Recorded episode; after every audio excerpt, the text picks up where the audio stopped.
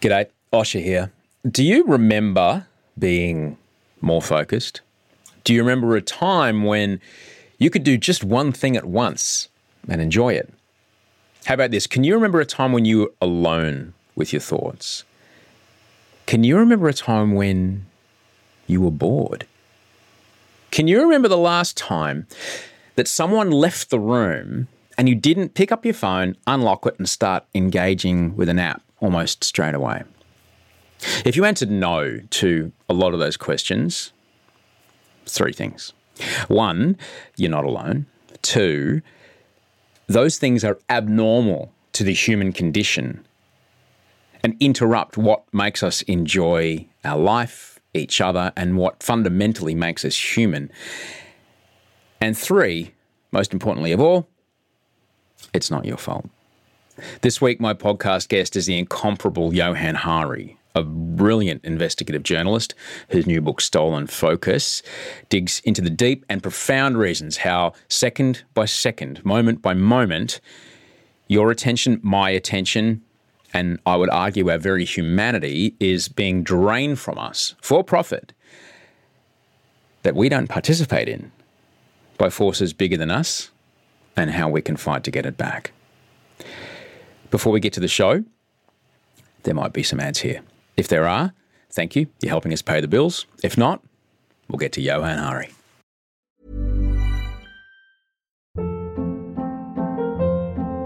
Hold up. What was that? Boring. No flavor. That was as bad as those leftovers you ate all week. Keke Palmer here, and it's time to say hello to something fresh and guilt-free. Hello Fresh. Jazz up dinner with pecan-crusted chicken or garlic butter shrimp scampi. Now that's music to my mouth. Hello Fresh. Let's get this dinner party started. Discover all the delicious possibilities at hellofresh.com.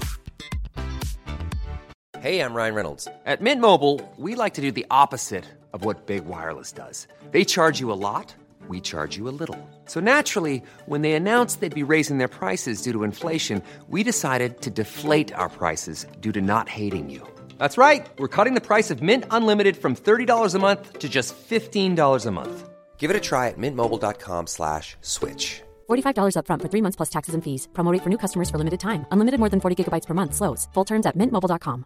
Planning for your next trip? Elevate your travel style with Quince. Quince has all the jet setting essentials you'll want for your next getaway, like European linen, premium luggage options, buttery soft Italian leather bags, and so much more. And it's all priced at 50 to 80% less than similar brands. Plus, Quince only works with factories that use safe and ethical manufacturing practices. Pack your bags with high-quality essentials you'll be wearing for vacations to come with Quince. Go to quince.com slash trip for free shipping and 365-day returns.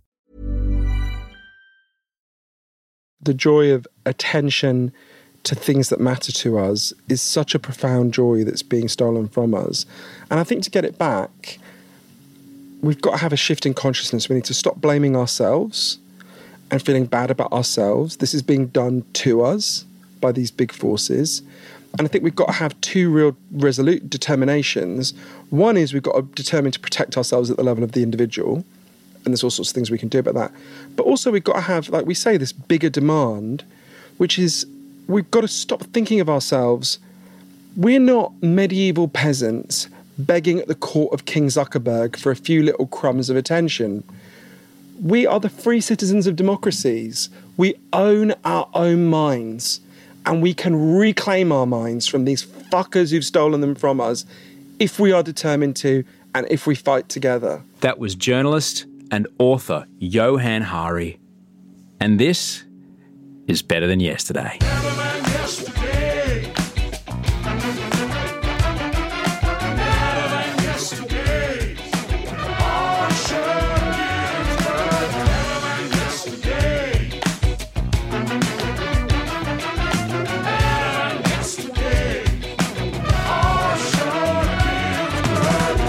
G'day, welcome to Better Than Yesterday. Thanks for being here. I'm Osher Günsberg. This is a tri weekly podcast that does what it says on the box. It's here to help m- make your day better than yesterday. Something you hear on this show will make your day better than yesterday. We've been here since 2013. There are hundreds of episodes to choose from. I'm here three times a week Mondays and Wednesdays, I'm here with a guest. Fridays, I'm here with you.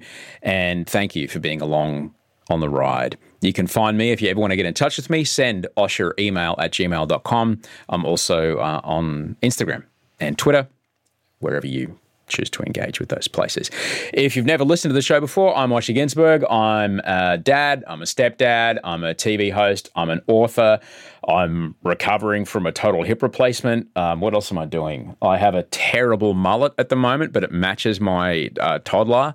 So it's excused. Um, what else do I do? Oh, I recently bought a, a, new barbell for the uh, for the backyard workout scenario, so I'm pretty happy about that. And um, yeah, I've been thrilled to say that I've been making this show for this is the ninth year of making this show, and I couldn't be happier to be here with you. And, and thank you for being along for it. If you've never listened, enjoy the previous episodes and enjoy this one today because it's a really good one. Quickly, before we get to the conversation with Johann Hari, live shows are coming the plans solidify, we will probably, hopefully, have some dates for you within the week. But it's looking Brisbane and Melbourne. It's looking April, maybe Sydney, but definitely April. So keep your Saturday nights in April free. I'll tell you when. And I can't wait because it's going to be great. Let me tell you about my guest today. Johann Hari is a writer and a journalist from London. He's been on the show before, and I couldn't be more happy to welcome him back. He's written for the New York Times, Le Monde, Sydney Morning Herald, many of the other most reputable mastheads on the planet. His books are remarkable. His 2015 book, Chasing the Scream The First and Last Days of the War on Drugs, is a profound look at addiction, and I thoroughly, thoroughly recommend it.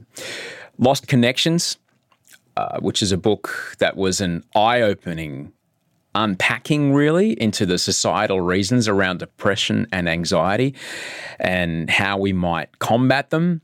That was really interesting for me, and it changed the way I do a lot of things in my day and changed how I prioritize how I spend my time in many ways after I read that book.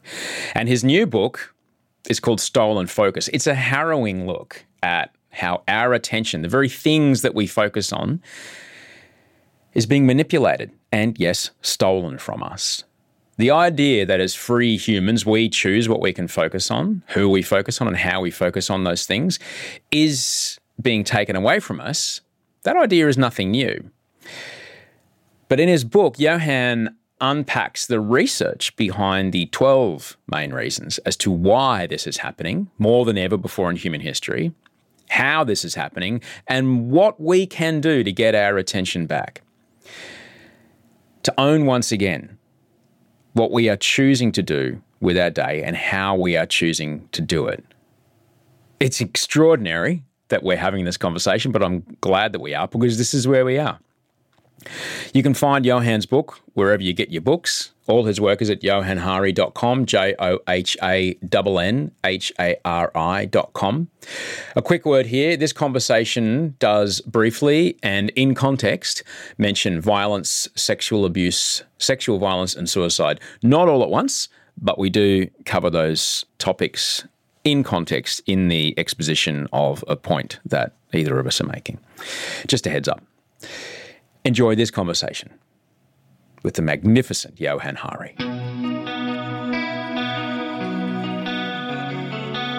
How you doing, Johann? You okay?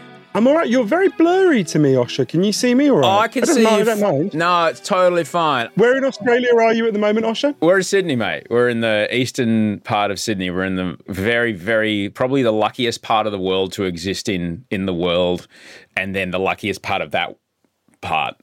We are Yeah. insanely fortunate to be where we are. I would fucking kill to be that. I've been in Las Vegas for most of the play. Christ. And, uh, What a yeah. fucking horrible place to be stuck. well, not least because you're surrounded by people whose response to a global pandemic is to say, well, this is the perfect time to go to Vegas. So you're literally just surrounded by people who could not be more deranged, right? It's just uh, horrifying, but never mind. Ah. I've survived. Well, I think we'll get to that because Yeah, I'm fascinated by your work. You know that. Oh. As someone who's nearly 12 years sober, I was, you know, very, very interested in your work on sobriety. As someone who's on SSRIs, I was really interested in Lost Connections. You're my target audience. Uh, yeah, I'm your guy. Like, I'm in the demo, You're dude. designed in a lab. yeah, I'm I'm your demo, and so to be able to speak to you again about your new book around our attention and the idea that no, you're not imagining it.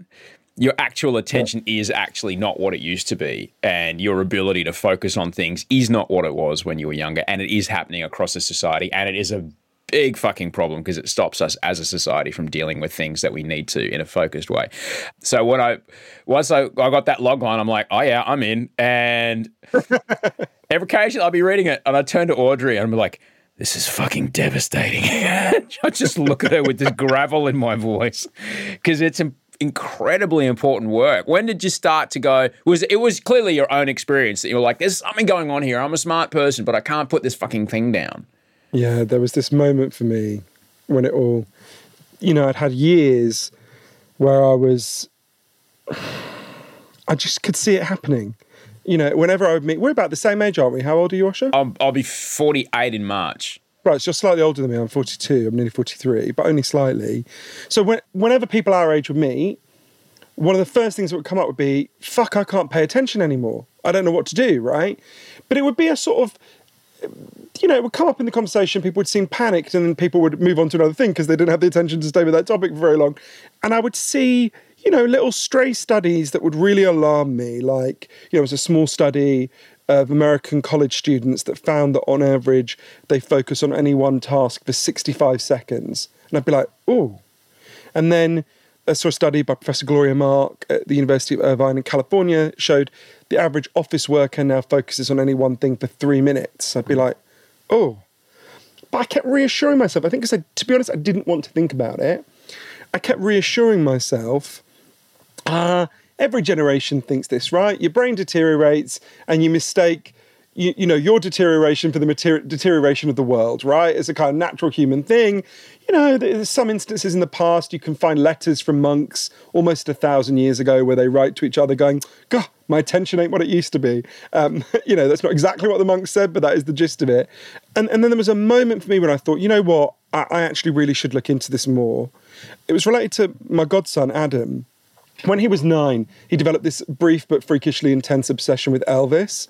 So he would run around like constantly impersonating Elvis. Uh, and it, what was cute about it is he didn't know this had become like a cheesy cliche. So he did it with all the kind of heart catching sincerity of a nine year old who thinks he's being cool. And he kept getting me to tell him the story of Elvis again and again and again.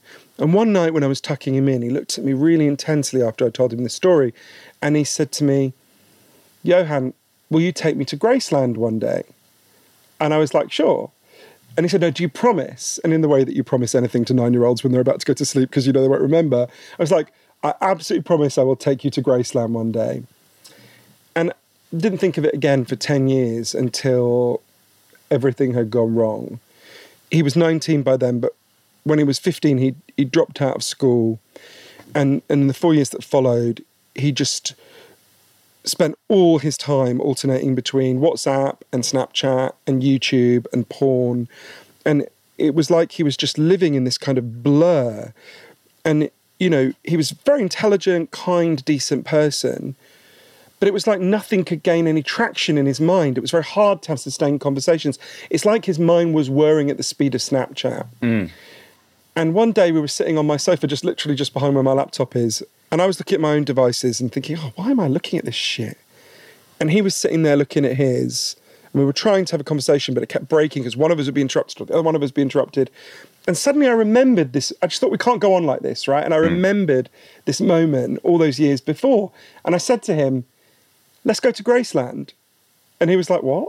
He didn't even remember this Elvis obsession. I was like, no, no, let's go to Graceland. You know, let's break this numbing routine. Let's go.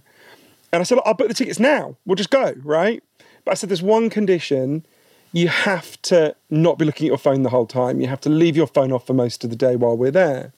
And he's like, fine. So literally two weeks later, we, we took off from Heathrow to go to New Orleans. We went to New Orleans first. And um, when we arrived, have you been to Graceland, Osher? I have not been to Graceland, but I. I am very close friends with someone who has, and she's described it to me intensely. Well, th- there's this weird thing. I don't know if she described this bit to you, but there's this funny thing that happens. Well, when you arrive at the gates of Graceland, there isn't a physical guide anymore to show you around. The way it works is they give you an iPad, and you put in earbuds, and the iPad speaks to you, and it says, you know, go left, go right. It narrates the story. And every room you go into, there's a digital representation of that room on the screen in front of you. So what happens is you walk around, and everyone just stares at their iPad, right? So I'm walking around with all these other people, and no one's really looking around them very much. They're just sort of glued to the iPad and listening to these these earbuds. And I sort of keep trying to make eye contact with someone to kind of laugh about it and go, "Isn't this funny? We're the people who travel thousands of miles and actually looked at the thing that was in front of us." And finally, a guy made eye contact with me, and I was about to say it, and then I realised he'd only taken out the earbuds so he could take out his phone and take a selfie. I felt really kind of disheartened. And we finally got to the jungle room, which was Elvis's favourite room in Graceland. It's like a big fake jungle. It's seen better days, to be honest, but I'm sure it was impressive once. And we're looking at, I'm looking at it, and there's a Canadian couple next to me, and the guy turned to his wife and he said, "Honey, this is amazing. Look, if you swipe left, you can see the jungle room to the left, and if you swipe right, you can see the jungle room to the right." And I thought he was joking, so I laughed. And then his wife of going, Yeah, and she's swiping left and right. And I looked at him and I said, But sir, there's an old fashioned form of swiping you could do. It's called turning your head because we're actually in the jungle room, right? we're actually there. You don't have to look at a digital representation of it. Look, we're right here. Yeah. And they understandably thought I was sort of deranged, so they backed out of the room. And I turned to my godson to laugh about it, to be like, haha, isn't this hilarious? And he was just standing in a corner flicking through Snapchat because from the minute we landed, Yeah. he'd been completely unable to keep his promise. He was constantly on his phone. It was driving me completely insane. And I tried to snatch the phone off him. Oh, no. And he's got a stronger No, grip than me. And I said, you know, you, you're afraid of missing out, but this is guaranteeing that you will miss out. You can't be present at your own life, right? And he sort of stomped off past Elvis's grave, which is the exit to Graceland. And I kind of wandered around on my own for a while. And I found him that night at the Heartbreak Hotel, which is where we were staying. There's a big swimming pool that's shaped like a guitar, and he was just sitting there looking at his phone. And I went up to him, and he looked really sad. And he said, um, You know, I know something's really wrong, but I, I don't know what it is. And I looked at him and I thought, in the decade in which he had become a man and this fracturing had happened to him, it felt to me like this fracturing had happened to so many people. And he was at the extreme end, to be sure. But I felt like most of the people I knew felt they'd moved more in that direction, uh, including me. And that was when I thought, I've got to properly investigate this. I've got to meet the leading experts in the world. I've got. I ended up interviewing over 200 of the leading experts in the world about attention and focus, traveling all over the world to try to understand it, including to Australia, where I, I learned some really important things there. Yeah, that that was the moment when I thought, you know what? You've had this sense that something's wrong for a long time. Now you need to actually look into it. I look at it from my own experience, and you do mention it in the book. I literally lived, uh, it's now unfortunately less than half, but at least 23 years of my life without a phone. And I lived 20 years of my life without a mobile phone. Then it was just a GSM phone, and I didn't get a Blackberry until I was 30. So yeah, I've lived only 17 years of my life have I had a smartphone from a BlackBerry, and then I went to, to iPhone after that.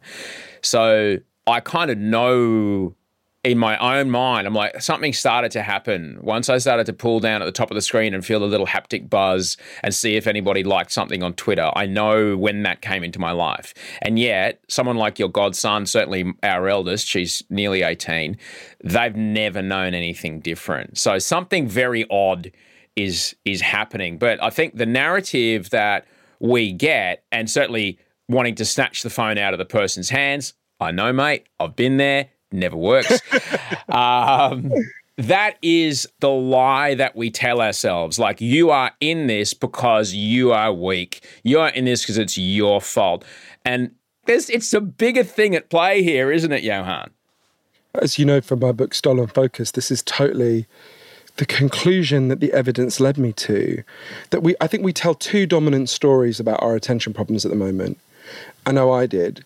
So one is just that it is what you say, it's a sign of personal weakness. I would say to myself when I felt my attention atrophying, you're weak, you're lazy, you're not strong enough, you need more willpower.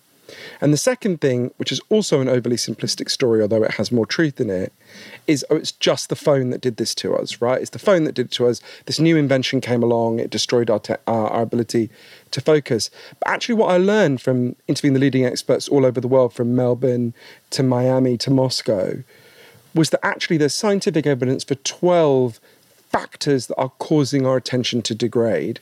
Um, interestingly, tech is not the biggest, and even the aspect that is being caused by tech is more specific and I think not as well understood as it should be.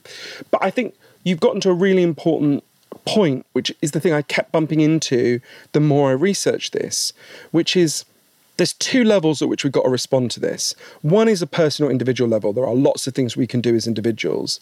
But we've got to be honest, that will only get you so far and it won't get you that far. You can make real improvements. I've made real improvements, but then you bump into a, a, a raw fact, which is at the moment, it's like all day somebody is pouring itching powder over us.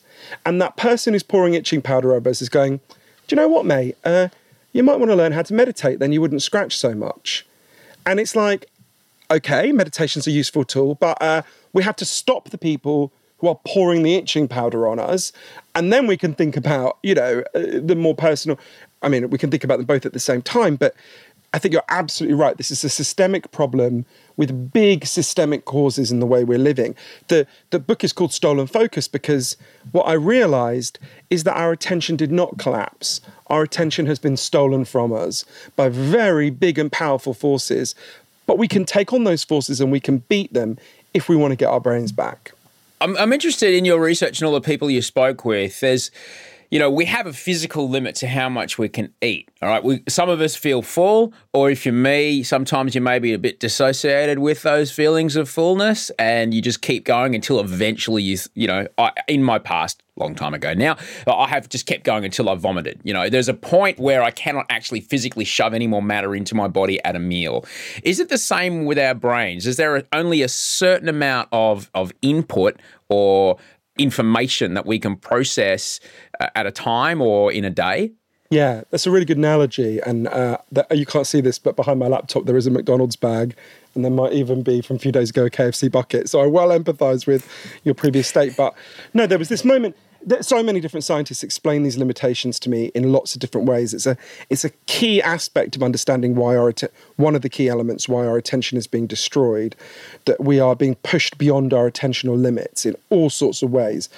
But there's one guy who, the first person who helped me to understand that, I went to MIT, the Massachusetts Institute of Technology, and interviewed one of the leading neuroscientists in the world, a man named Professor Earl Miller, amazing guy. And Professor Miller explained to me there's one fact above any other that you need to understand about the human brain. And that is that you can only think about one thing consciously at a time. That's it. It's a fundamental human limit. Human brain hasn't changed significantly in 40,000 years. It ain't going to change on any time frame that you and me will ever live to see. This is our limitation. But the average teenager now believes they can follow seven forms of media simultaneously. And so Professor Miller's colleagues studied well, what happens when you think you're doing lots of things at the same time? You think you're paying attention to many things.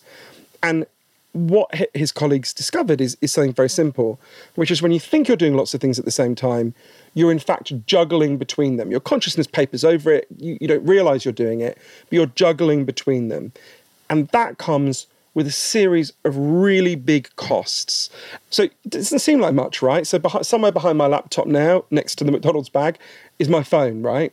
Now, when you were speaking a minute ago, instinctively it feels like I should have been able to take my phone and just glance. Have I had any text messages? And just glance at my text messages. It feels like that would only take a second, right? I'm focused on you. I'm listening to what you're saying. I refocus on the phone. Oh, my friend Rob's texted me. Oh, that's what he's saying. Okay. And then I refocus on you. It turns out this comes with a series of really big costs. Um, it's called the switch cost effect. Um, when your brain is toggling between tasks, and there's lots of studies that have shown how big this effect is. I'll just name two very quickly.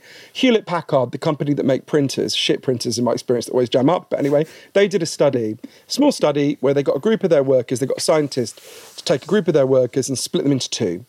First group was just told, do whatever your task is, and we're not going to interrupt you.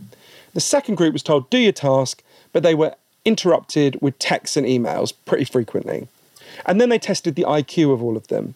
The people who had not been interrupted scored on average 10 IQ points higher than the people who were not interrupted. To give you a sense of how big an IQ effect that is, if you and me, we're not going to um, because of your uh, sobriety, which you should be very proud of, but if you and me sat down now and we smoked a spliff together, our IQ would go down by five points. So it's double the effect on your intelligence and attention of getting Crikey. stoned. You'll be better off sitting at your desk, smoking a fat spliff and doing one thing at a time, than sitting at your desk doing lots and lots of things, being constantly interrupted and not smoking any weed. And right? just a shout out to any of the addicts who've just stopped the podcast there and gone, that's all I needed, I'm done.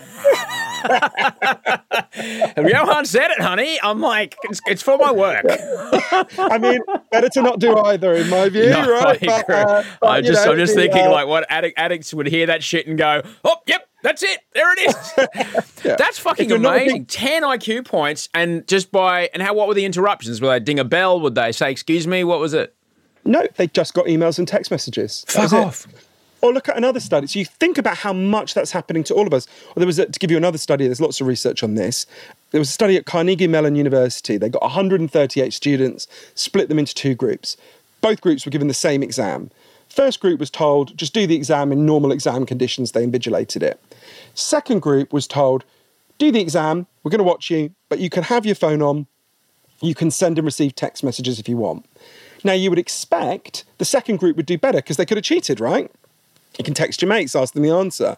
In fact, the second group, the ones who had their phones on, did on average 20% worse than the people who didn't have their phones on because being interrupted fucks your focus and attention. Uh, a study by Professor Michael Posner at the University of Oregon found that on average, if you're interrupted, it takes 23 minutes to get back to the level of focus you had before the interruption. But most of us never go 23 minutes in the workday without being interrupted. So the way Professor Miller at MIT put it to me is we are living in a perfect storm of cognitive degradation as a result of interruption and distraction. And I think we can all feel the truth of that, right? It- you don't need to. That this is not like explaining quantum physics to people. It rings intuitively true, but it ha- really helped me to think about okay, what do we do about that, right? And there are, I think it helps us to see the different way in which we need to think about this. If we think about, let's say that problem, and this is true for all the problems that we're talking about in relation to attention, or the many, the 12 factors for which there's scientific evidence that they're interrupting our, and destroying our attention, is there's two levels at which you can respond, right? Now, there's a personal level, which is to say, I'll give you an example. You can't see it from here, but in the corner of the room there, I have something called a kSafe, right? It's a very simple thing you can buy. It's a plastic safe. You take the lid off, you put your phone in, you put the lid on, you turn the dial at the top, and you push the button, and it will shut, lock your phone away for anything between five minutes and a week, right? Every day I put that on for four hours and I write because otherwise I, w- I would not be able to write in the way that I do, right? So there's l- many, many personal things we can do that mean that we can begin to improve our focus and attention. But I'm conscious that lots of people listening, when they've heard me just say I do that for four hours a day, will experience that as if I've gone up to a homeless person in the street and I've said, mate, um, do you know what would make you feel much better? Be if you went into the Ritz over there and you had a really nice steak. Don't you think you'd feel better then? The homeless person will entirely understandably go, I can't do that, right? I, I can't do that. And in the way that our society is currently structured, many people can't, we live in a gap between the things we want to do and know we should do for our focus and attention and the things we can do. So that requires a bigger level of action. And I'll give you an example of a place that did that just very quickly, because I think it really helps us to see it opens up the possibility of the many things we need to do collectively to restore our attention. In France, in 2018, they had a huge crisis of what they call le burnout, which I don't think you need me to translate. I think it's French for the burnout. Well, I'm oh, whoa, man, you speak French. Oui. C'est vrai. So the, the French government, under pressure from trade unions, appointed a guy called Bruno Mettling, who was the head of Orange, their biggest telecom company, one of the biggest, to sort of figure out what was going on. So he does a load of research and he discovered that 35% of French people felt they could never turn their phones off or stop checking their email because their boss could call them at any time of the day or night or email them. And if they didn't reply, they'd be in trouble, right? Now, I remember when we were kids, the only people who were on call were doctors and the Prime Minister. And even the doctors weren't on call all their waking hours, right? Now, almost half the economy lives on call. So I can give all the sweet self help lectures I want about the benefits of, you know, unplugging. But if you can't do that, if the price of your job is that you have to be plugged in, quite understandably, you're going to go, well, stick yourself up, lecture up your ass, mate. Do you know what I mean? So Bruno Mettling recommended, again under pressure from trade unions, that the French government introduce something which was then passed into law. It's very simple. It's called the right to disconnect. It just involves two things. You have a legal right to have your work hours written down and defined when you start work, and you have a legal right outside those work hours to never have to check your email or answer a phone call. So I went to Paris to talk to people about this. Big firms now get fined shit tons of money if they try to get people to answer their email out of work. Rentokil when I was there just before, got fined 70,000 euros because they told off a worker for not checking his email an hour after his work hours had ended, right? You can see how that's a collective solution, one that will only happen if we all fight for it, it won't, ha- won't be handed down to us. That's a collective solution that frees us up to make that individual solution. Once you've done that, a lot more people will be able to buy a kSafe and lock it away and do so many of the other things that we know will improve our attention. So we've got to attack this at both levels the personal as much as we can and the collective. You mentioned, you know, I've talked about my sobriety already in this conversation, but one of the things I do, I'm nearly, like I said, I'll be 12 years in March. Oh, congratulations. Mate, it's literally a day at a time. Sometimes it's an hour at a time, but it's an hour at a time and a day at a time of just doing the things I know to do to keep me from being vulnerable to making choices that will ultimately unravel my life. And one of those things is when I check into a hotel room, normally, if someone else is booking it for me, they already know to do it. If I check into a hotel room as I'm getting the key, say, can you send someone upstairs and take the minibar out? And usually, as I'm putting my bag, they hotels are pretty good. They're like, "Oh, right, nobody ever asks us this unless we know why." So, as usually as I'm putting my bag down, there's a knock at the door. By the time I've got it to lift, they've got someone right behind me, and they just scoop the whole thing out into a milk crate and they whip it out of there.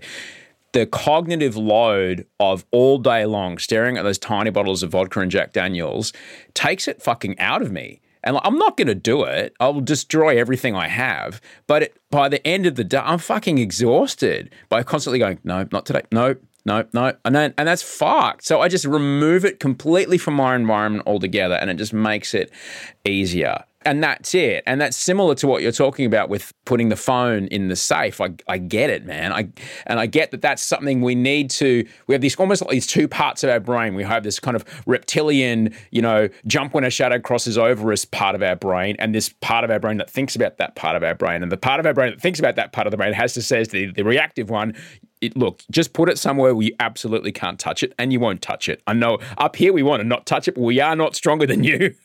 this is part of our brain that we can't overpower. Exactly. The fancy term for what you do is called pre commitment, right? I interviewed Right. the expert on this, Professor Molly Crockett at Yale. So, pre commitment is very simple, right? We all have things we want to do in the future that we know we might crack over, right? We might break at the end of it. So, for me, it's Pringles, right? Uh, although my nephew recently pointed out to me that I look uncannily like the Pringle man, you know, the guy on the box. Oh, fucking hell. I know, but uh, sadly true. So for me, what I used to do is say, "Oh, I'll buy the Pringles," but when it comes to two a.m. and I wake up, I'll only have one or two, right? Which anyone who has ever eaten a Pringle Best knows tagline really- ever. Oh, Best exactly. tagline ever. So the so the, the pre-commitment model is don't buy the Pringles, Yeah. right? And I did an extreme form of pre-commitment as an experiment for the book, um, which taught me a lot. Where when I came back from Memphis from Graceland, I was just disgusted at myself and disgusted at what's happening to all of us. And because I was still in that mode, I hadn't yet got to the insight from all these experts about how we also need collective solutions. I thought the problem was just in me and in my phone. So I decided to do a very drastic thing. I announced to everyone that I was going away for three months and I was going to be completely off the internet. I was going to have no smartphone and no laptop that was connect that could connect to the internet. And I booked a little beach house in a place called Provincetown, a corner of a beach house, not sadly not the whole thing. I couldn't afford it. And I left. So um, Provincetown is across from Boston, and I left my laptop and my smartphone in Boston. And I went there for three months and I was completely offline. So it's a very drastic, for, I mean, the most extreme form of pre commitment you can really do in the modern world, right? Yeah. Uh, when it comes to this subject. Yeah, and I, I learned a lot from that, including about the limits of pre commitment, actually. But yeah, so you're absolutely right that, that binding your future self is a very good tactic. So the more you can lock in those things. So, for example, I have on my phone a much more smaller form of pre commitment. I have an app called Freedom. It's on my phone and my laptop. So the way Freedom works is you can tell it to cut you off either from specific websites, let's say Twitter, which I never want to look at, or uh, you can just tell it to cut you off from the entire internet. So I have Twitter permanently blocked on my phone and my laptop. I have um, an assistant who I send things I want to tweet to, but I never look at Twitter, and that really helps me. Or and, uh, and very often I just cut cut myself off completely from it. So it's taking a little bit of what I learned in Provincetown home with me. So that's another form of pre-commitment that people can do. You mentioned when we do switch very quickly, like the idea in the you talk in the book about the multitasking is a myth, and what we're actually doing, which was kind of slicing our attention basically. And it, it reminds me of this place in Brisbane where many a PE class of horror as an overweight twelve year old uh, was a place called Centenary Pool. They had this massive big fifty meter pool. There's a diving pool. There's probably a spa bath, right? And I guess the idea of when you're trying to interact with someone, as we were speaking before, and you know your friend Rob texts you, it's a little like dipping your foot in the big 50 meter pool, sprinting over the concrete, dipping your foot in the diving pool, dipping your other foot in the spa and the kids pool, and then back and back and back and back and back and back. Like, yeah, you're wet, but you're never actually immersed. You never feel the immersion of the connection with the material, or heaven forbid, the human being that probably loves you right in front of you. What are we missing when it comes to connecting with each other? Talking a little bit about your previous work. What are we missing when it comes to actual emotional connections with our fucking families? What are we missing when we allow ourselves to constantly be just kind of there, but not entirely? I think you put that really well. The reason why I spent three years researching this is because I realized as I went how important attention is. And I think it's important for a whole range of reasons. Um, the first is if you can't pay attention, you can't achieve your goals in life, whatever those goals might be. If everyone listening, think about something you've achieved in your life, right? Whether it's being a good parent or setting up a business or learning to play the guitar, whatever it might be, that achievement required huge amounts of sustained focus and attention.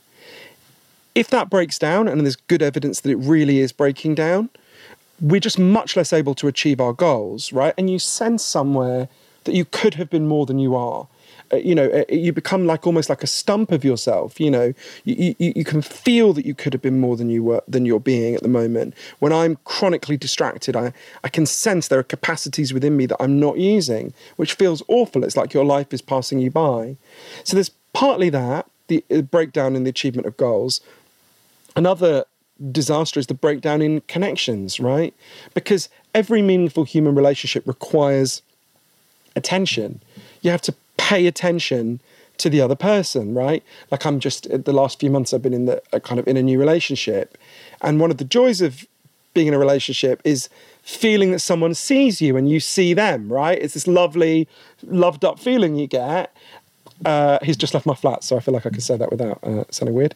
But you can't see. I think about my, my godson, right, who I deeply love, and has actually become better since I finished writing the book for a range of reasons. But part of the frustration is that we, I felt like we couldn't see each other properly when he was in that state, and when I was so distracted.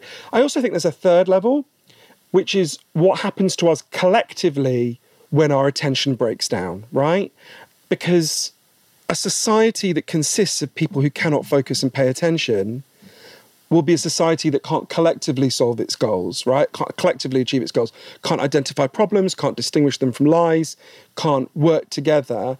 And I think about this a lot in relation to Australia. I was in Australia just before the Black Summer that you guys went through, and I write about it in, in the book. It was a real I think it was a moment for the world, obviously, primarily a moment for Australia, horrific moment for Australia. Professor Kingsley Dixon called it a biological Armageddon that happened in Australia. Three billion animals burned to death or, or had to flee.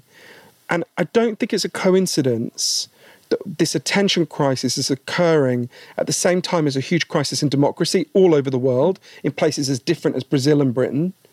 And at a moment when we are unable to deal with even the most obvious and urgent existential crises like the climate crises in the way that we should be. So I think a, a society composed of people flicking between Instagram and Snapchat who have profoundly depleted abilities to pay attention is not going to be able to focus and solve these problems. So in a way, I feel like this the attention crisis is the thing we need to solve first. Um, Dr. James Williams, who's a brilliant expert on attention, said to me, it's almost like if you're driving somewhere and you're in a hurry and someone throws mud all over your windshield, well, the first thing you've got to do before you worry about where you've got to get to is you've got to get the mud off your windshield, right? And it's a bit like that. We're, we're, we're driving with mud all over our windshield right now. We've got to deal with that first before we can deal either with our personal problems or our collective problems. And one of the reasons I'm optimistic, Osher, is because there are actually loads of solutions.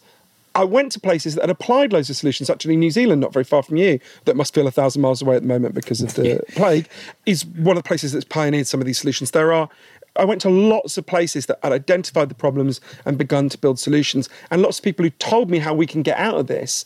Really reputable, you know, scientists, people at the heart of these machines. So yeah, I think there's a lot we can do. I remember this this clear moment when uh, I think for my twenty how old was I twenty third birthday I was given a PlayStation 1 by my girlfriend at the time. And it was amazing. It was the most incredible piece of gaming technology that had ever existed in the home, right? And I had this car racing game. I can't remember what it was called. I remember playing this car racing game, and for, you know, various things to do with my brain, I would play it for six, eight hours a day. And I remember after a couple days going, oh, fuck, all I need to do is give everybody one of these and governments can do whatever the fuck they want because no one will care. I was so stimulated. I remember feeling that going, shit, this is really dangerous because I actually don't want to do anything but look at this thing and drive this imaginary car, in this hyperreal simulacrum around a pretend racetrack somewhere. It just really struck me as the um, if you had enough, it was like it's like Soma from um, the Aldous Huxley book, uh, Brave New World. Like if you have enough people occupied by this thing that they can't turn away from, you can do whatever the fuck you want. Now, is that an Orwellian? Is that a weird thing, a Huxleyan thing for me to say, or is there evidence that this might actually be going on? I don't know. I mean, uh, I, know, I totally understand what you're saying. I wouldn't want to imply that governments are consciously pumping us with this stuff because that's not that's not the case. But no, you're absolutely right. One of the factors, as you were saying that, I thought a lot about one of the experts I interviewed, an amazing guy named Professor Sune Lehmann, who's at the he's professor of applied mathematics at the Technical University in Denmark in Copenhagen, where I interviewed him, and he did the first study that proved that our collective ability to focus and pay attention really is declining, in fact, quite rapidly. And he he helps us to get to some of the deeper causes as well that go beyond tech. But he discovered it in a really interesting way. So Sune, Professor Lehmann started looking at this because he, like me, like you, he was worried about this for himself, right? He had two, he's got two sons, and every morning they would come and jump in his bed and run all over him, and he felt really guilty because every morning instead of like looking at them and beaming at it, he would reach for his phone and just start scrolling through his phone, even though he loves his sons much more than he loves his phone, right? And he's like, what's going on here? And then he, rather like we were talking about, he's like, well, am I just a grumpy old man? So he teamed up with a load of other scientists like Dr. Philip Steen in Berlin, who I also interviewed, and they did this really big study. They started with something quite small and it opened up onto this much bigger and in some ways more shocking thing.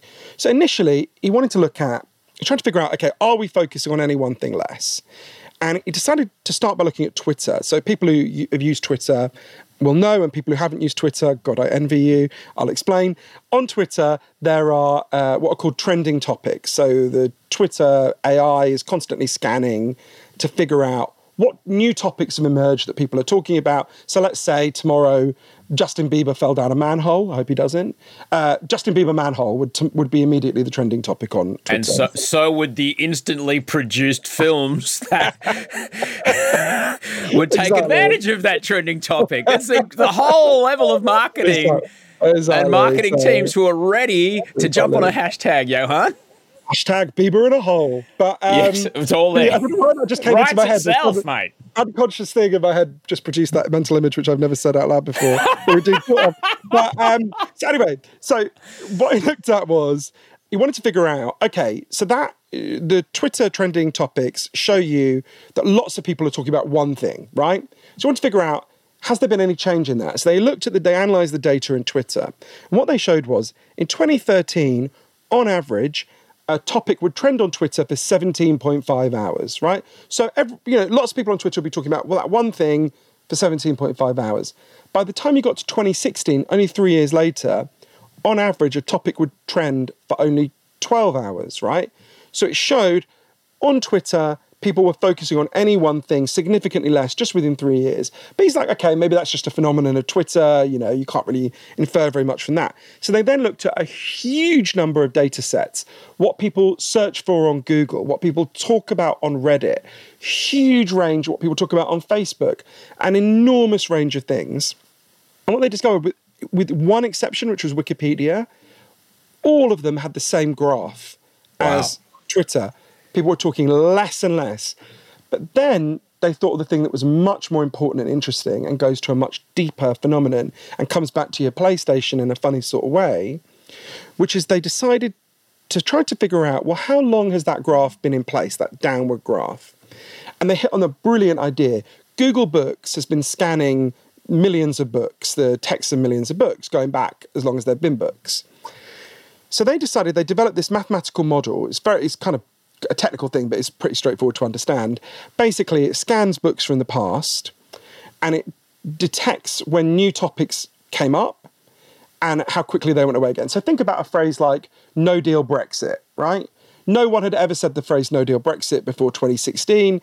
No one will ever say it again, apart from historians in a few years' time. It's just a new phrase that came up and went away again, right? So, what you can do, the fancy term for it is detecting n-grams. You can basically detect trending topics in the past by scanning books from that year and going, well, what new topics emerged? How quickly and how long did people talk about them? And how quickly did they go away again? So, they scanned books going back to the 1880s. And here's the freaky thing the graph looks exactly like the graph on Twitter. In every single decade since the 1880s, and it may go back further than that, it's just the decade they started, people talked less and less about any one individual topic, right? So people talk more about one thing in the 50s than in the 60s, more about one thing in the 60s than the 70s, and on and on. What this tells us is really important. I mean, it tells us lots of important things, but one of them is this is not a phenomenon that started with the internet. Now, the internet has been a huge accelerant, and there are particular aspects in the business model of how places like Facebook work that have been the huge fuel on the fire. But actually, this has been going on a lot longer than that. So, part of what's happening is an increase in speed, right? The world has been speeding up. The reason it feels like it's speeding up is the more information you flood into a system, the faster the world appears to go, right? It's like the way he put it is it's like we're drinking from a fire hose, right? Hmm. And that was one of the things that really struck me in those three months I went off the internet. I remember a few weeks in, just feeling this sort of haze of decompression. And I was amazed by how quickly my deep focus came back, how how quickly I could just sit and read for like eight hours a day and remember it. And and then when I spoke to Sune much later, it sort of fell into place for me when he said that thing about it's like we're drinking from a fire hose. There's a phrase he used in his scientific research. He said, The way we live is exhausting our attentional resources. And I suddenly realized over the first time it was I was living within the limits of my attention. It's like I was sipping water at the rate that I chose instead of just being drenched by a fucking massive hose blasting in my face all the time. And so that experience you had with the, the PlayStation, which is partly what PlayStations do, is they, they go faster than previous video games. Right? I had an experience once with my one of my godsons, not the one I mentioned before, my godson Joe. He'd been teaching me how to play Fortnite. And I said to him, Joe, um, do you want to see what video games were like when I was your age? He was like eight at the time. He's like, yeah, yeah. So we played Frogger. I don't know if anyone watching remembers Frogger. And after about five minutes, he put his hand on mine and he said, um, absolutely earnestly, he said, Johann, I'm, I'm so sorry things were so shit when you were a child. but the, uh, but the, you can see part of what you're experiencing when you get a PlayStation in that moment when you're 23 or shit is a sudden acceleration of things, right? There's lots of things going on, but things getting faster, which has a profoundly deleterious effect on your longer term attention. So this is why a guy called Professor Guy Claxton at the University of Winchester here in Britain has done really good research on this. This is why things like a whole range of practices that are about slowing down, whether it's meditation, yoga, Tai Chi, massively improve your attention. It's not the orange robes, it's not the humming. I mean, they're fine if you want to do them.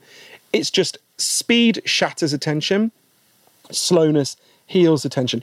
And there are lots of big collective ways that we can slow down together, which I can talk about if you like. It would be remiss not to discuss in, let's say, 100 years from now, how do you think history will remember Professor BJ Fogg in the Stanford Persuasive Technologies Lab?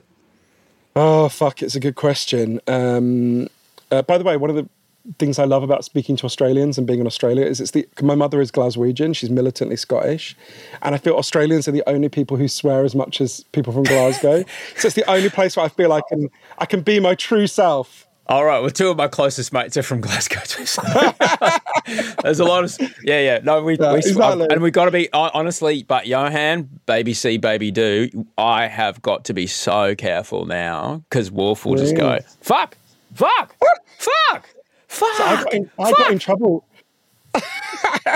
I got in massive trouble when I was in Australia last time because I made a joke. I can't remember what it was. I think it might have been the Sydney Opera House. And I said, I'm so glad to be in Australia because my mum's Scottish. And I, and I feel that Australians are the only people who use the word cunt as often as my mother. Oh, yeah, yeah. And, and someone in the book signing line came up to me afterwards and they said, uh, I said, what do you want me to write? And they said, well, you write, you can't love Johann, right? So obviously I did. And then they fucking posted it on Instagram. So oh, it looked like I had just randomly gone up to someone and written, you can't in their book. Oh. Anyway, um, sorry, BJ but It's a, fu- it's a fucking great word, though. I, yeah, and I, yeah, word. yeah. I'm, I'm, with you, mate. I'm with you on that one. Yeah, so. Yeah, so BJ, people don't know about BJ Fogg.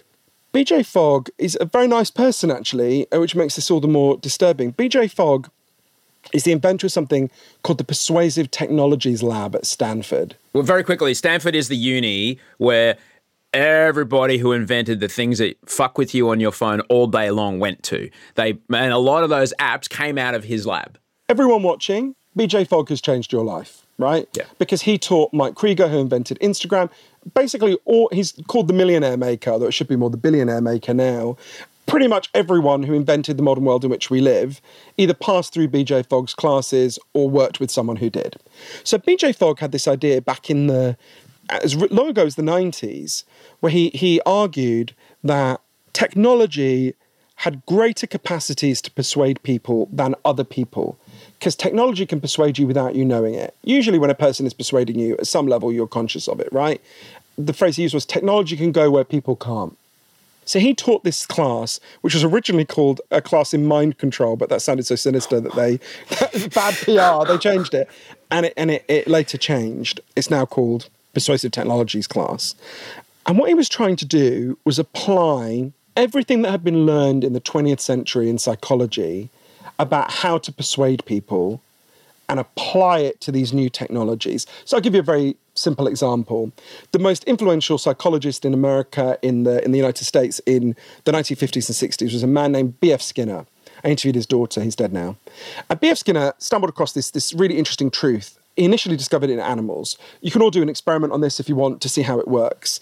Take a pigeon and put it in a cage, and put a bird feeder into the cage that you control and wait for the pigeon to make a random movement. Doesn't matter what it is. Could be it raises its left wing because pigeons are kind of moving around all the time. They'll just do do random things. Choose a random gesture the pigeon might make, raising its head high, lifting its left wing, whatever it is. And when it does that, release a little bit of bird feed into this cage, right? Then wait for it to do that gesture again, raise its left wing another time, put a little bit of bird feed more into the cage. Wait for it to do it again. You only have to do it five or six times before the pigeon learns the lesson. Ah, if I want seed, I'll raise my left left wing. You can make the animal do this. You can do this with lots of animals. You can make the pigeon obsessively start raving, raising its, its left wing. Now you can then train it to do all sorts of more complex things, right? So what B.F. Skinner discovered is you can take people and make them dance to your tune if you give them a system of arbitrary rewards, right? Doesn't matter what the rewards are. You believe you're acting out of your own free will, but you're in fact dancing to someone else's tune to get the rewards they give you. Using this system, you can train animals to do extraordinarily complex things. You can teach pigeons how to play ping pong, you can teach a pig how to vacuum, you can do all sorts of things. So, what BJ in, in Stanford was doing was looking at that research. He looked at a lot of persuasive research, but looking at that, for example, trying to say, well, what kind of system of arbitrary rewards could you start to offer people to make them use your app more? A young man in his class, Mike Krieger, thought a lot about that. He then invented an app called Instagram. And he discovered that if you set up an arbitrary system of rewards like hearts, you will desperately crave those things after a while. And it was one of the things I really learned in Provincetown when I went away for these three months without the internet. I was there, and initially I felt absolutely blissful. I, I felt calm. I felt my attention coming back. And one day I was walking down the beach. I remember it so clearly, and I, I was seeing exactly what had been driving me crazy since I was in in Memphis and before that it was people who just didn't even look at Provincetown. They were just using it as a backdrop for their for their selfies. They, they weren't even looking at their children. It would, I wanted to scream. Except this time, I didn't want to scream, oh, you're wasting your life, be present. I wanted to scream, give me that phone, me, mine, right? Because I realized that what I had in a process rather like B.F. Skinner's process with the pigeon, across many years, I had been trained to crave the thin, insistent signals we get from these websites, right? And when they're taken away from you, this is a very wanky way of putting it, but Simone de Beauvoir, the French philosopher, said that when she became an atheist, it was like the world had gone silent. And that was how I felt. It was like the world had gone silent, right?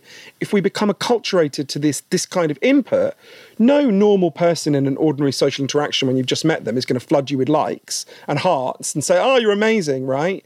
So it, you have to acclimatize to a, a much lower social temperature initially, but a much more rewarding one ultimately. But so BJ Fogg's students have created this machinery that this will sound hyperbolic when it was explained to me when I interviewed huge numbers of people who designed this world. At first, it seemed to me hyperbolic until I learned more about it. This machinery is specifically designed to invade your attention. That's the point of it, because that's how they make money. I'll talk more about that. But again, I stress this actually isn't the biggest factor that's destroying our attention, but it's a big factor.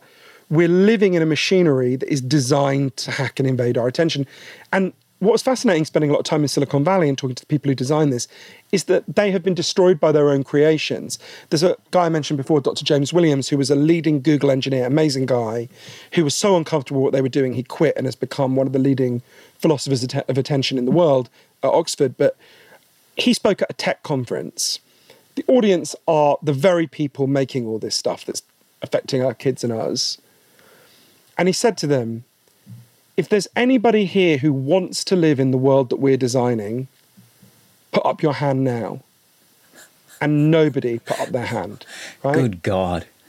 But the thing that's really important about this is to understand that we can deal with this and we can change it. We can understand what these practices are.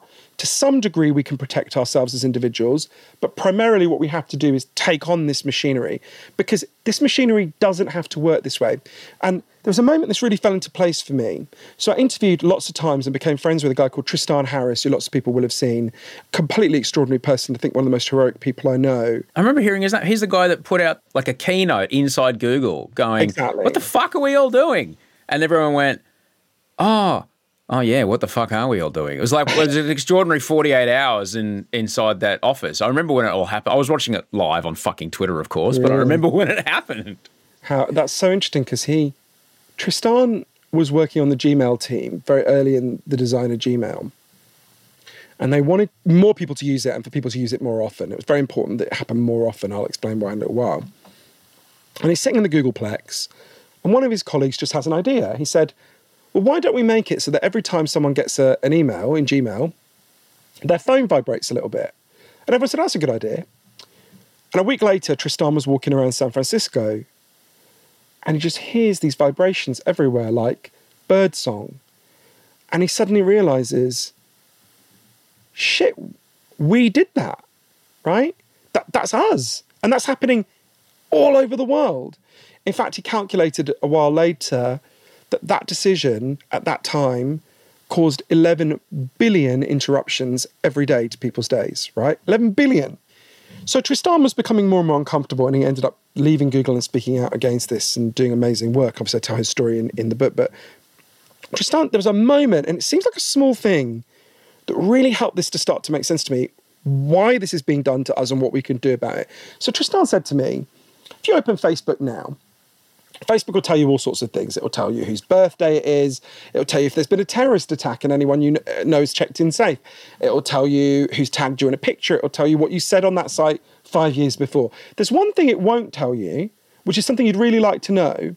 There's no button that says something like, I'd like to meet up with my friends. Is there anyone nearby who'd like to meet up? Right? Now, the minute I say that, everyone can think, oh, yeah, that'd be a really helpful button. I'd really like that. So that would be really popular with Facebook's users. It's extremely easy technologically to design. Why doesn't Facebook provide it?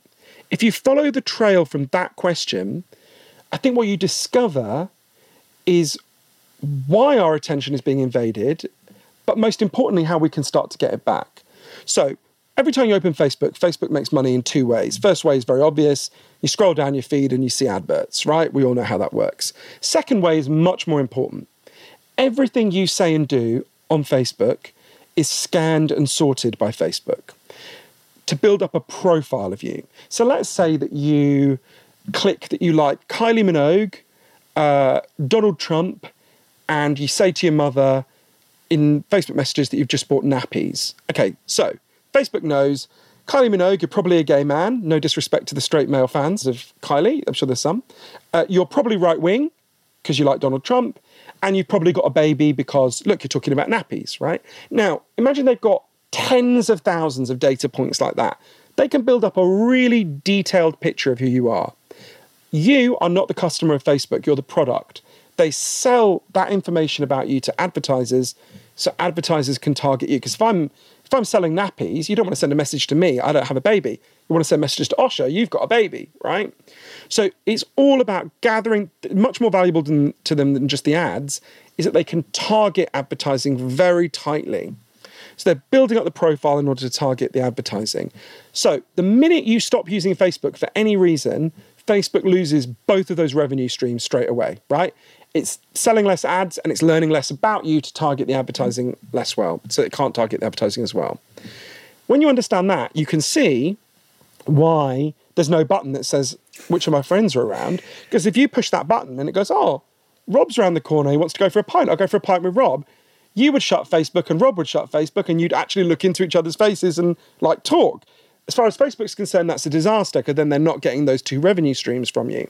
So, as Sean Parker, the key initial investor in Facebook, said, we designed Facebook to maximally invade your attention we knew what we were doing and we did it anyway. God only knows what it's doing to our kids' brains. That's what he said, right? This is what the people within Facebook admit privately and in some cases publicly. But once you understand that, that this specific business model is what's maximizing the invasion of our attention from tech, actually, what I learned is that's that's actually quite encouraging in one sense, because we can solve that, right? So I'll give you an analogy from history you'll, you'll remember this, Osher. I just I remember it as well from when we were kids. It used to be quite common that people would paint their houses with leaded paint. And mm-hmm. most people used leaded petrol, right? I can remember the smell of leaded petrol, right? And then we discovered that lead, exposure to lead, absolutely fucks children's brains. It ruins their ability to pay attention. It's why, it's one of the reasons there was such a huge increase in diagnosis of ADHD uh, when lead lead use exploded. So what did we do when we discovered that it's the lead in paint and the lead in petrol that causes such bad attention problems. We banned lead in petrol and we banned lead in paint. Now you can see, I don't know if you can see from the angle you're at, but I'm in a flat that's been painted. I can see you're in a house that's been painted. Somewhere outside my window, there are cars going past.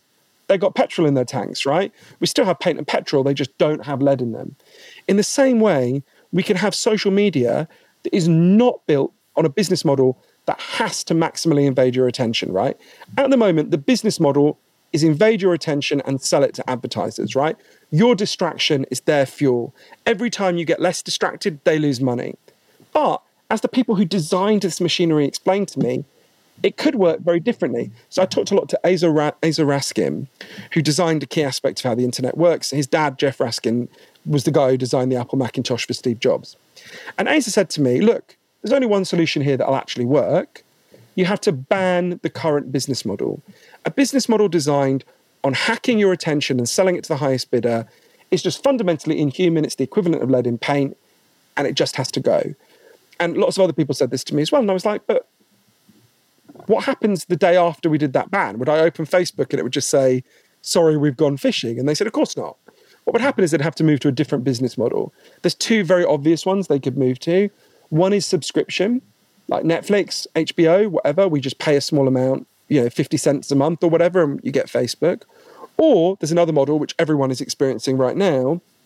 Somewhere near you, there's a sewer because uh, that we all own together. We paid for the sewers to be built and we own them together. Because before we had sewers, we had shit in the street and we got cholera. And so we all have an interest in maintaining the sewers and they're publicly owned. Now, it might be that just like we want to own the sewage pipes, we might also want to collectively own the information pipes because it turns out we're getting the equivalent of attentional and political cholera because we don't own them, right? Now, you'd want that to be independent of government for obvious reasons. But the important thing is when we move to one of those two business models, those two very different business models that are very different to the current one, all the incentives change. At the moment, as Tristan put it when he testified before the Senate, you can try having self control about your attention, but there are 10,000 engineers at the other side of the screen who are trying to undermine your self control. But if we have a different business model, suddenly you're not the product they want to sell anymore. You're the actual customer. They have to figure out what does Osher want? Oh, Osher would like to meet up with his friends and actually see them. Let's put a button in to do that. Oh, Osher wants to be able to focus. Every time we send him a link, let's warn him that you think it'll only take you a few seconds if you click on this, but on average it takes 12 minutes. There's a thousand things they could start doing. So it'd be designed not to hack your attention, but to heal your attention. Because most people don't want to be addled. They want to be able to think clearly. They want to see people in the real world. They want to have real world connections. But to get there, we've got to change the business model. And they won't do that themselves any more than the lead industry would stop putting lead in paint on its own. We've got to make them do it, right? These are this is one of the many ways in which we've got to fight to get our attention back. Does that ring true to you, Osher? Does that? Oh, mate, look, I, I totally understand. Like, how though to, to do this to legislate against this you, you do like you could sooner de-electrify a city than you could whip this kind of connection out of our society. It's you only have to look at what happens when like whatsapp or facebook goes down for an hour and people fucking panic right? So legislating against this particularly when the powers that be sometimes use these and it's been quite well documented how powers that be can use these to win the very elections that they got them into power. So that's a very very tricky at, at the top end and it's something we absolutely have to push for. Uh, I don't know if you've been following the news in Australia, but there is sure. a bit of uh, a push about uh, they're trying to get into law, if they haven't done it already, that if a troll says something bad about someone in public eye, the the company has to give them up. They yeah. cannot be anonymous. The company actually has to give them up. But that's a start. Sure, and an important start. And actually, Australia has made quite a few. I'm not generally sympathetic to Scott Morrison, as I'm sure you can imagine, but actually, Scott Morrison's government took a really brave stand on getting Facebook to pay for some of the media that they profit from, whatever it was a year. It feels like a thousand years ago now, but yeah, it was. Yeah, was it? Yeah, it was. It was it pre-COVID? It was, wasn't it? It's a long time. I can't remember. Yeah. It, was, it was probably six weeks ago. But I'm drinking from a fire hose, Johann. I'm drinking from a fire hose. that was a that was a really brave and important moment, actually, where Australia led the world in that. But for a long time, I thought what you thought. I would hear people say this, we've got to get rid of the business model. And I was like, oh, Jesus Christ, you know, what, how the fuck are we going to do that? And actually, one thing that really helped me to think about this, this will sound weird for a minute, I was thinking a lot about my grandmothers, who I loved. My, my Scottish grandmother basically raised me. So I'm 42. When my grandmothers were 42, it was 1963. And I thought about my grandmother's lives in 1963. So one of them was a working class Scottish woman living in a Scottish tenement. My other grandmother was a Swiss woman living in a wooden farmhouse on the side of a mountain in Switzerland. In 1963, neither of my grandmothers were allowed to have a bank account because they were women and they were married. Mm. It was legal for their husbands to rape them, and it was legal all over the world for men to rape their wives. Every single country in the world it was legal for their husbands to beat the shit out of them because in practice the police never did anything about it. My Swiss grandmother wasn't even allowed to vote. Each of them, both of them had left school when they were 13, even though the men in their families carried on at school much longer because no one gave a shit about girls learning anything. Um, in the entire world, there was not one country, company, or police force that was run by a woman. Nowhere. And there never had been, apart from a few hereditary monarchs, right? And when I think about, oh my God, we're up against this really big, powerful force, I think, God, big tech isn't a hundredth as powerful as men were in 1963. Men controlled literally everything. What did what happened, right? So you think about, I think about my, my Swiss grandmother. She loved to draw and paint, and people said to her, "Why are you fucking wasting your time? Get back into the kitchen." My niece, who's 17, who sadly never met my grandmother, she loves to paint and draw. And when she started drawing, we were like, "Oh, you should go to art school. This is amazing, right?" My niece's life for all the advances we still have to make on sexism, and obviously I know you're having a massive debate about that because all the revelations in Parliament in Australia. For all the advances we still have to make, which are huge, and I'm conscious to all the women listening, I know how extremely annoying it is to have a man mansplain this, but my niece's life would be unrecognizable to my grandmother's. And they would be so proud and so happy about her and that this change happened. And even the most crazed sexist wouldn't even dream of imagining that we should say we should what we should stop women having bank accounts. It should be legal to rape them. It should be they shouldn't be allowed to vote. I mean, it, no one says that now, right? What changed? It's not that men one day decided to be nice to women. It's that ordinary women banded together and said, "You know what? We're not taking this shit anymore." Right? And some sympathetic men joined them to be sure. And they fought and they fought and they fought. And they made a huge number of advances. So sure, big tech is powerful, but my God, we've taken on much more powerful forces than that in uh, you know humanity in our time and made enormous advances. But I think just like we needed a feminist movement and still need a feminist movement for women to reclaim control of their bodies and their lives, I think we need an attention movement to reclaim control of our minds, right? Our attention is being stolen from us by big invasive forces. They're not going to stop on their own we know from all these leaks within Facebook, they're being told of all sorts of horrifying things that they're doing. That they're, definitely not going to stop of their own volition. We have to make them stop doing this. But absolutely, movements can do that in a way that isolated individuals can't.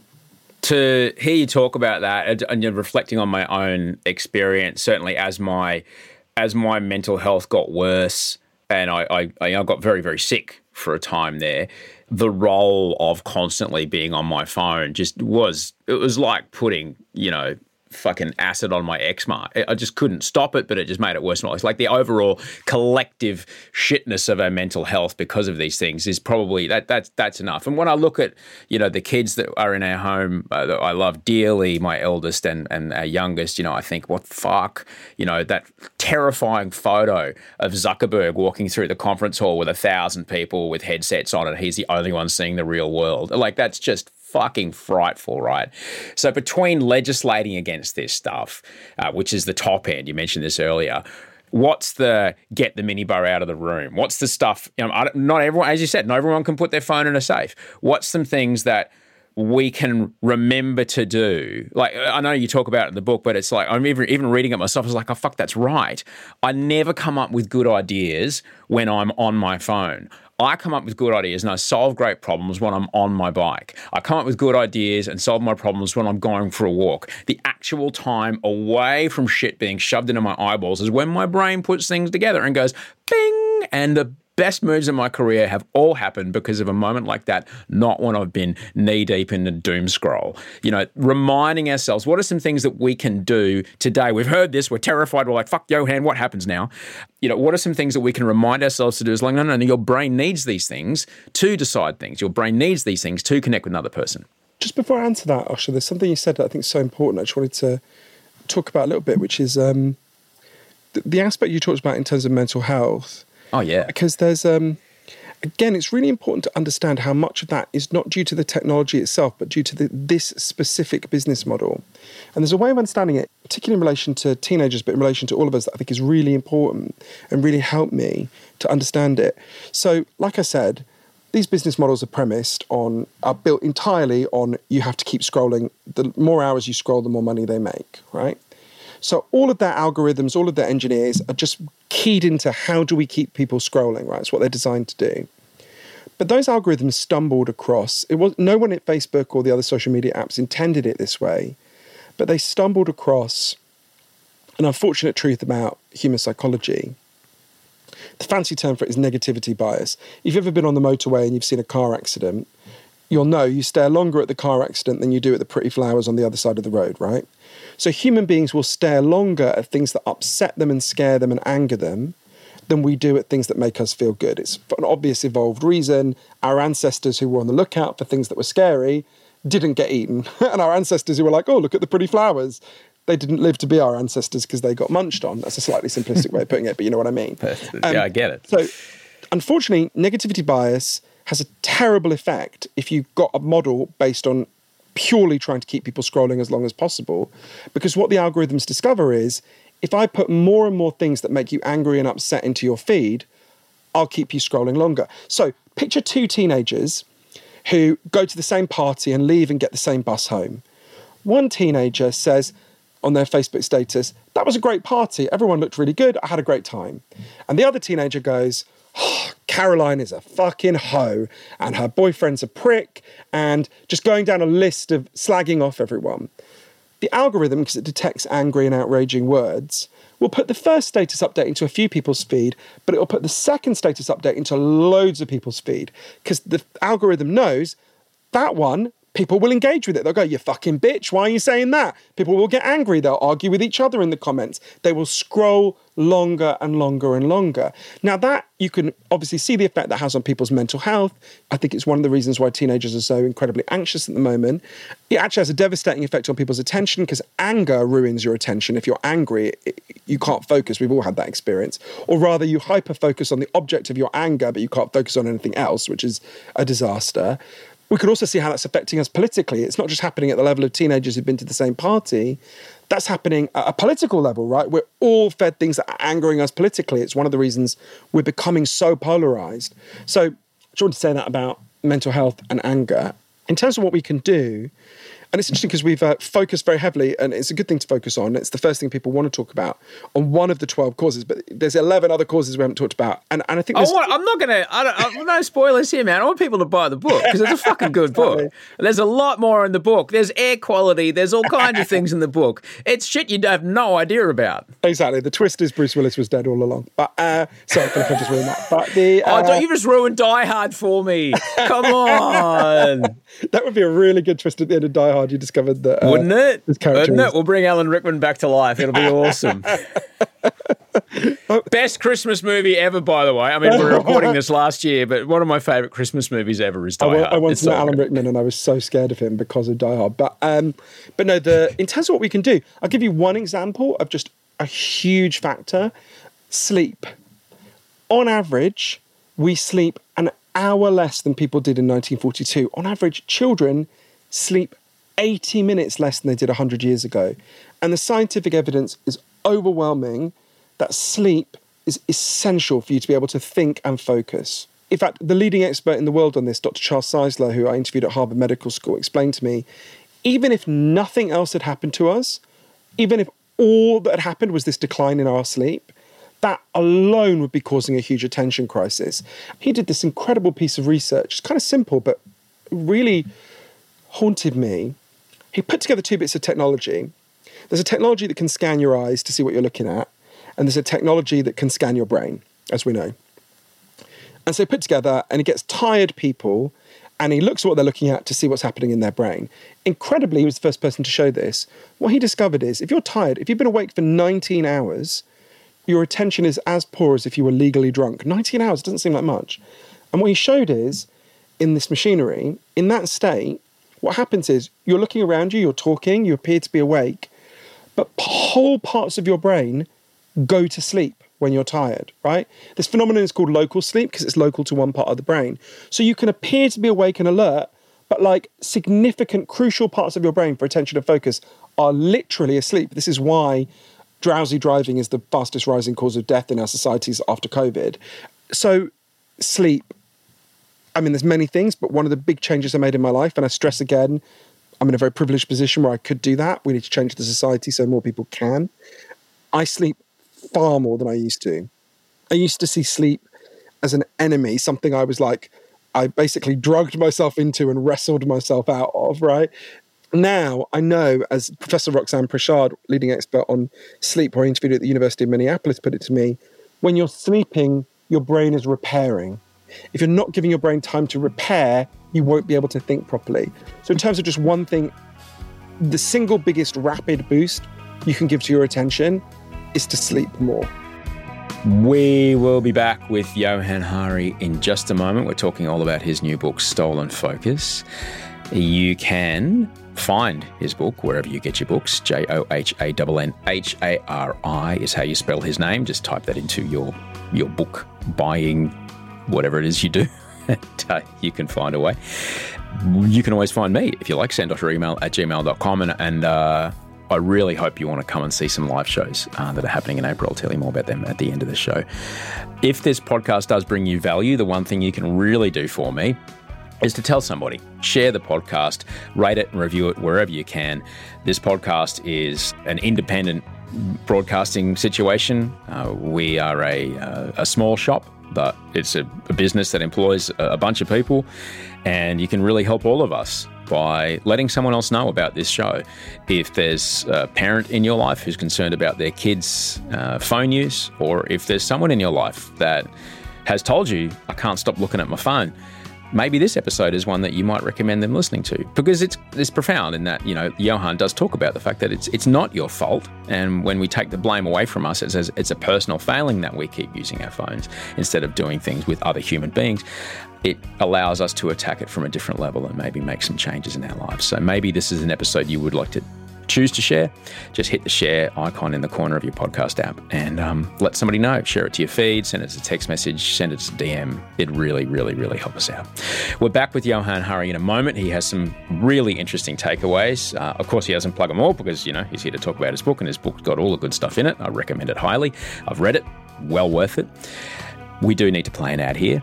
We might play an ad. Depends on where you listen and how you listen. So you might hear an ad. If you do hear an ad, thank you. You're helping us keep the lights on. If not, we're back with Johann Hari in a second. Hey, I'm Ryan Reynolds. At Mint Mobile, we like to do the opposite of what Big Wireless does. They charge you a lot, we charge you a little. So naturally, when they announced they'd be raising their prices due to inflation, we decided to deflate our prices due to not hating you. That's right. We're cutting the price of Mint Unlimited from $30 a month to just $15 a month. Give it a try at mintmobile.com slash switch. $45 upfront for three months plus taxes and fees. Promo rate for new customers for limited time. Unlimited more than 40 gigabytes per month. Slows. Full terms at mintmobile.com. Hold up. What was that? Boring. No flavor. That was as bad as those leftovers you ate all week. Keke Palmer here, and it's time to say hello to something fresh and guilt-free. Hello Fresh. Jazz up dinner with pecan-crusted chicken or garlic butter shrimp scampi. Now that's music to my mouth. Hello Fresh. Let's get this dinner party started. Discover all the delicious possibilities at hellofresh.com.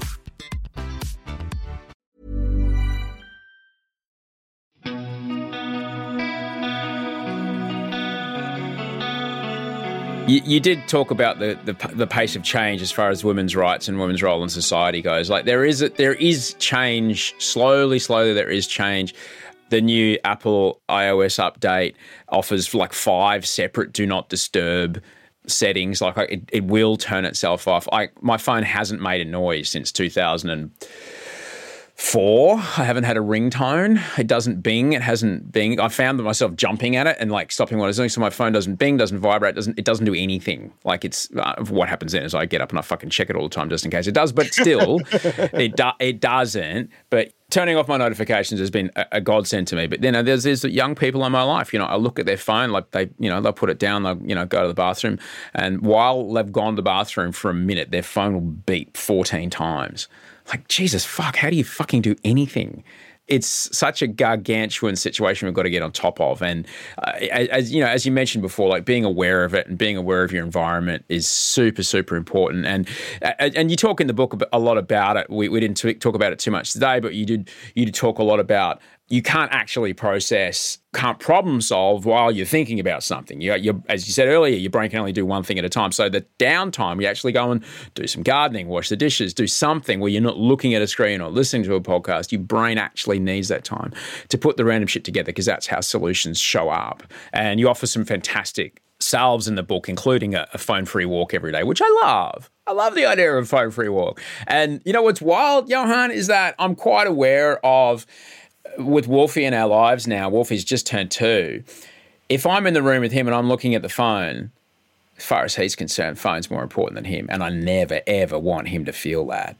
So I'm actually finding like the most extraordinary joy. And you would have known this with your, you know, as you mentioned, your nieces, nephews, and, and godchildren. The astonishing, like, what's more stimulating than observing the discovery of a baby or a toddler figuring out that this mm. flower wasn't there yesterday and now it's there today? Like, that moment is amazing. And fuck your cat videos. That thing that I just saw is in fucking incredible. And it's this pure moment of connection and dopamine release that is, it's like I've taken drugs sometimes. I go on bike rides, we go on adventures. I've got a bike, we put him on the back of it. It's the similar feeling that I used to get on dance floors. You know, it really is. It really mm. is, Johann. This feeling of, like astonishing just joy and oneness and connection with this human being who I adore and as a reflection of my wife who I adore, you know, and I know my phone's in my pocket and I'm like, I should document this. I should share this. I should, and I'm constantly shutting that fucking thing down, you know, because I don't, I don't want to be away from the moment, you know, and it's, it's, it's a challenge. It's not easy, but it's, uh, you know, it's worth it, man. And I think you're totally right. The the the joy of attention to things that matter to us is such a profound joy that's being stolen from us. And I think to get it back, we've got to have a shift in consciousness. We need to stop blaming ourselves and feeling bad about ourselves. This is being done to us by these big forces. And I think we've got to have two real resolute determinations. One is we've got to determine to protect ourselves at the level of the individual and there's all sorts of things we can do about that. But also, we've got to have, like we say, this bigger demand, which is we've got to stop thinking of ourselves. We're not medieval peasants begging at the court of King Zuckerberg for a few little crumbs of attention. We are the free citizens of democracies. We own our own minds and we can reclaim our minds from these fuckers who've stolen them from us if we are determined to and if we fight together. There's the t-shirt. I love it. Stolen focus. Go and get it. Go and get lost connections as well, and um, go even further back and and find Johann's work about addiction, which is uh, fucking good. It's a book called Chasing the Scream. And at the risk of being a cunt, I meant to read out. So my publishers will tase me. I can't read all this out. It makes me sound like an absolute twat. Anyone who Do you wants want me to more- read it? Put it. No, no, copy and paste it. Put it in the chat, and I'll read it. I'll just say it. No, I'll no, no. Here's here's the gag. Yeah. Copy paste it. Put it in the chat, and I'll do it in my TV voice for Oh, you. Oh, great. well, I, all I meant to say is that anyone who wants any more information can go to www.stolenfocusbook.com where they can find uh, out where to get the audiobook, the ebook, or the physical book, which has just been chosen by Dymocks as the non-fiction book of the month. They can also find out what people like Hillary Clinton and Stephen Fry have said about the book. And you can listen to audio for free of loads of people we've talked about, the interviews with all the experts that we've talked about. You can listen to the audio with them. All right, hang on. Yes, your your your English son voice. I'll give it to you the TV voice. For more information, go to stolenfocusbook.com where you can find out what Hillary Clinton, Stephen Fry, and others have heard about this groundbreaking work from author Johann Hari. Oh, Listen to audio sinister. excerpts, Ah! listen to interview grabs, all this and more, plus availability of the audiobook, physical book, and digital book. Don't forget, Oh. stolenfocusbook.com, the new work by Johann Hari, out now. The Dymocks Book of the Month. Oh, do There you know what? That, do you know what that reminds me of? It's like when um, in the Chucky films, when Chucky goes from his psychopath voice to his little cute boy doll voice. You know, when he goes like, he's like, "I'm gonna fucking kill you," and it's like, "Hi, I'm Chucky. Want to play?" Yeah. Not to compare you to the Chucky doll, Osher, but you are like the Chucky doll. No, it's my rip-off of the uh, Tell them what they've won. That's right, Johann. They're in the running for it. Yes. It's the game show prize read. You got to get the sponsor credits in there. Um, but yeah, stolenfocusbook.com, Johann Hari. You reached out to me again on, on Twitter. And well, I would say I'll tweet you like I know you don't have your Twitter. So. I'll never fucking see it. no, no, no, that's fine. So shoot me an email sometime when you're back in Sydney, Hooray. and um, I'd love you to come and I'll, I'll put you on the bike, and we can we can go and look at flowers with my wolfie, and it's uh, oh, amazing. it's super fun. It's Hooray. it's the best day you'll ever have. It's so Oh. much fun, Johann. Always great to talk to you. Thanks for staying up late, mate. Totally my pleasure. And ladies and gentlemen, that was Johann Hari. I adore speaking to him. He's a fantastic thinker. really unafraid to own who he is, own his mistakes, own his own journey. He's a, a fascinating example of what it is to be someone trying to unpack what it is to live in this modern world while at the same time living in the modern world and befalling the perils of living in this modern world, modern world as all of us do. JohannHari.com, J O H A N H R I.com is where you can find his work. And um, I really hope you get into Stolen Focus. It's a fantastic book. I was really grateful to get an early copy. And uh, if the conversation that you just heard is the only toe that you dip into the water of his work, then great. You're probably uh, miles ahead of where you were before you listened. He's fantastic and his work's fantastic. On Wednesday, we're back with uh, a quick bite of Ben St. Lawrence. He's a two time Olympian, long distance runner. And Bree's got this conversation. Bree's one of our producers here. Bree's lined up this conversation, and it's great because it's an interesting, really interesting story. Even a two-time Olympian, someone who's been to the top of the mountain twice, can let their life creep up on them. They can fall off the daily discipline of, of fitness and looking after your body and focus, and how to get that back someone whose entire life was being healthy and fit and fell out of that and then found a way back. It's it's a really really good story, and I'm thrilled that Bree picked this one. So that's back here on Wednesday. I'll see you then. You know how to get in touch with me if you need me between now and then. Thank you very much to the people that helped me make this show Andy Marr, my audio producer, Toe Hider on the brilliant music, Bree Steele on uh, research and production support, and of course, Rachel Barrett, the executive producer of everything. Rachel Barrett, who I had a Zoom call with the other and said, Rachel, I want to do some live shows. I want to go to Brisbane. I want to go to Melbourne, maybe Sydney. I want this and this, and I want that, and I want this production. I want this and what, and I want, oh, you know what would be amazing on stage if we had one of these? And she goes, leave it with me. And then what's going to happen is I'm going to walk out on stage and everything that I said in that just tirade of ideas will be there because Rachel makes shit happen, including this very show. So thank you, Rachel. You're the best. Look after yourself until we speak on Wednesday. Take care. Wear a mask. Get a vaccination. Be kind. Put your fucking phone down. and I'll see you then. Until we speak next time, sleep well and dream of beautiful things.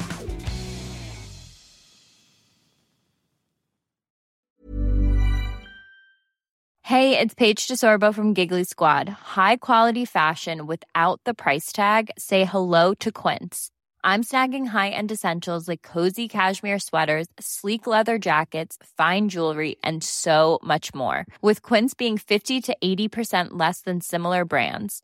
And they partner with factories that prioritize safe, ethical, and responsible manufacturing. I love that. Luxury quality within reach. Go to quince.com slash style to get free shipping and 365 day returns on your next order. Quince.com slash style. Hold up. What was that? Boring. No flavor. That was as bad as those leftovers you ate all week. Keke Palmer here, and it's time to say hello to something fresh and guilt-free. Hello Fresh. Jazz up dinner with pecan-crusted chicken or garlic butter shrimp scampi. Now that's music to my mouth. Hello Fresh. Let's get this dinner party started. Discover all the delicious possibilities at hellofresh.com. This is the story of the one. As head of maintenance at a concert hall, he knows the show must always go on. That's why he works behind the scenes, ensuring every light is working, the HVAC is humming, and his facility shines. With Grainger's supplies and solutions for every challenge he faces, plus 24 7 customer support, his venue never misses a beat. Call quickgranger.com or just stop by. Granger, for the ones who get it done.